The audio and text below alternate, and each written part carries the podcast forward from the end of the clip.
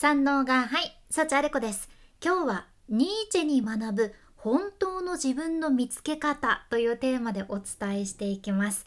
賢者は歴史に学ぶということで今に活かせる大切なことを歴史から学んでいく回でございます。今回はニーチェですね。ドイツの哲学者フリードリヒ・ニーチェやけど有名ですよね。これニーチェの有名な名言なんだけどさとか言われたらなんかすごい名言なんだろうなって思いませんか？今でもニーチェの本はたくさんの人たちに読まれとるしニーチェってその道徳とか宗教に関して型破りな考えをされてるので有名でご自身が残されてる本でもやっぱり人間心理の本質を書かれていたり個人がどうやって未来を切り開いていけるのかとか書かれたりされとるっちゃけどそのニーチがね本当の自分を見つけることは人生で一番基本でやるべき努力の一つだとおっしゃってるんです。まあ、つまり本当の自分を見つけるのは絶対的なん、必要性のあるものだぜぐらいの。そんなにって思うけどうん。でもよく聞きますよね。あなたも一度は悩まれたことがあるんじゃないかなって思うけどさ本当の自分って何だろうとか自分らしさって何やろうなとかってね。私ももちろん昔は悩んでたことがあるし、うん、一度はぶつかる壁なんじゃないかなって思うじゃんね。うん、ってことで今回はそのニーチェの哲学から本当の自分の価値観を見つける方法というのをシェアさせていただきます。はいじゃあまずね今からお伝えするニーチェの問いかけをぜひあなたも今考えてみてください。いきますよ。ある夜悪魔があなたの心の中に忍び込んできてあなたに強く訴えかけてくるんですね。あんたが今まで生きてきた人生をもう一回生きなきゃいけない。なんならその後何度も何度も何度も何度も数えきれないぐらい今までと同じ人生を生きなきゃいけなくなるだろうって言ってくるんですよ。この時あなたはどう思うでしょうか？こんなことを言う悪魔を呪いたくなるだろうかと。これがニーチェの問いかけなんよね。こういうふうに言ってくる悪魔嫌になるだろうかって。どうかいな。あなたは実際どう思われましたか？今まで自分が歩んできた人生と同じ人生をまた生きるなんて絶対嫌なんですけどって思うのかそれともまた同じ人生を生きられるとか嬉しいって思うのか？っていうこの2択なんやけどこれは人によって答えがかなり変わってくるはずなんよね。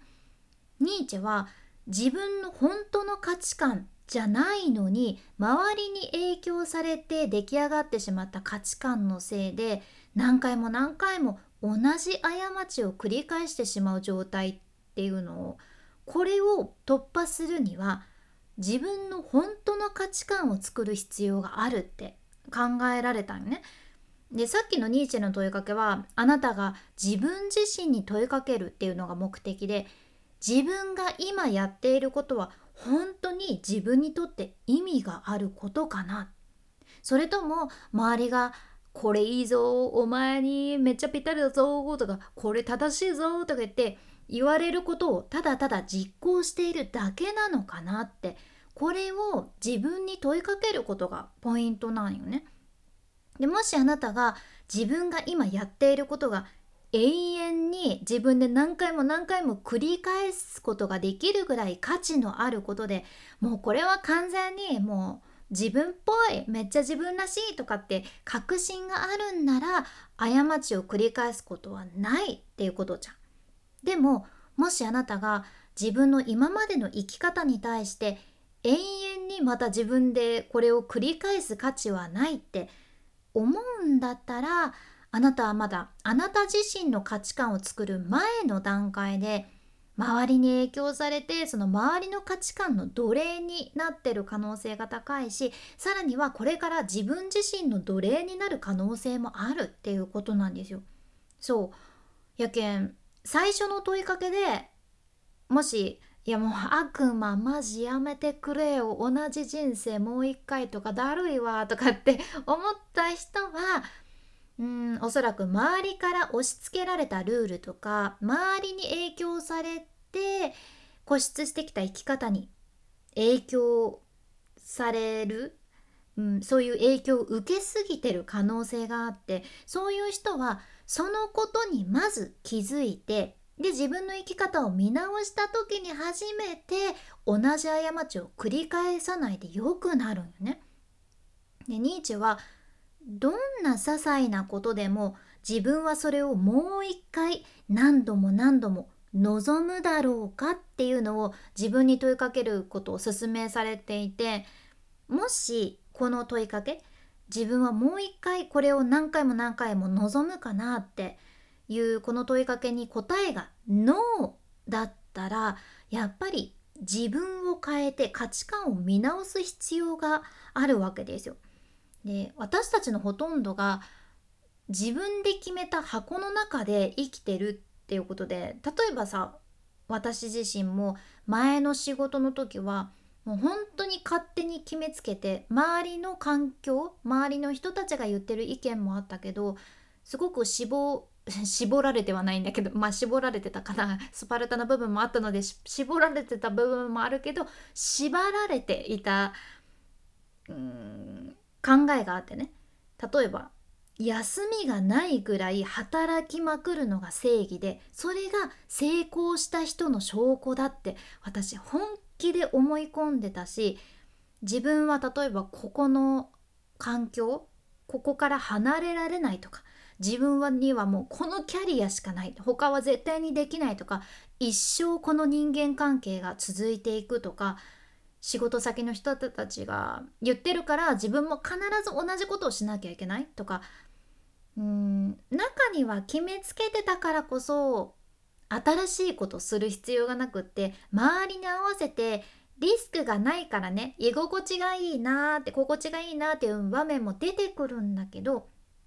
でもやっぱりもし自分がそれに違和感を感じていたり、うん、また次の自分の人生も同じことしたいなこれと同じことしたいって思わ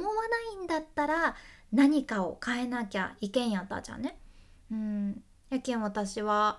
変えてきたんやけどじゃあそんな時どうすればいいのかっていうとまずはあなたがあなたらしく生きる上であなたの自由を制限してるって思うものすべて書き出すんです。私はこれ昔結構やったんやけど自分がこうなったらいいなっていう願望とか目標をね書き出すってよくあるじゃないですか、うん、でもそういったものだけじゃなくって今の自分の自由を制限しているもの自分の目標を達成するために制限しているものを認識するっていうのもめちゃくちゃ大事なんですよ。例えばこれは職場での人間関係かもしれんし自分と反対の意見を持っているパートナーかもしれんし自分に反対している身近な人の存在かもしれんし自分の朝の習慣かもしれん夜の習慣かもしれん仕事の環境かもしれんし自分が使っている道具かもしれんしちゃんとね自分と向き合って書き出していくとあこれも自分を制限してたなってね意外なものが結構出てくるじゃん。ここにあなたの本当の価値観が隠れてるんですよ。ここにヒントがあるじゃん。あなたを制限しているものをとにかく書き出してあこれが自分の自由を制限してるのかっていうのを認識したら次はアクションですね。アクション。行動に移します。例えばパートナーと問題について話し合ったり自分の日常の習慣に変化を加えたり自分のことをちゃんと評価してくれる人に会いに行ったりもうとにかく制限を取っ払えるようにちょっとずつ動いてみるよね。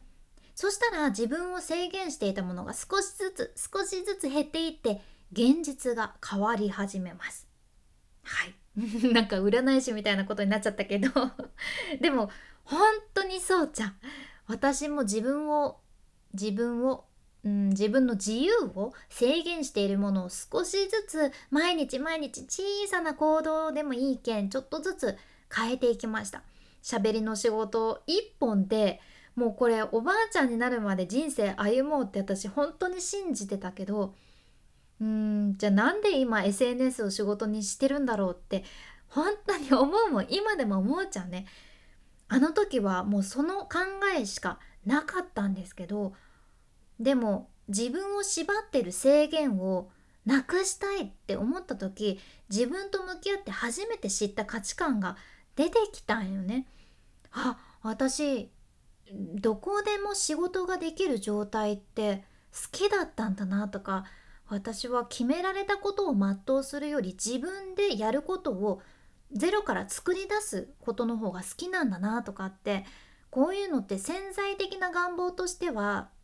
みんな一人一人にあると思うんじゃけど普段は何というかな自分の環境自分が置かれてる条件とかで諦めちゃってるからしかも無意識に諦めちゃってるからなかなか向き合おうとしないと表に表に出てこないよね。すんごい噛む今日。えめちゃめちゃカミカミデーですけど本当に困ったものです。どうしよう。でもこれも人生ですね。とにかくニーチェの問いかけってもう深くて深くて深すぎるんやけど真剣に向き合うと本当のあなたの価値観を見つけるヒントになるはずやけん今回の内容も是非参考にされてみてください。うん、結構ね意外なものが自分の自由を制限してたりするんですよ。この作業うん定期的に取り入れるのがおすすめですね。私もまたちょっとしてからやろうかなって思ってます。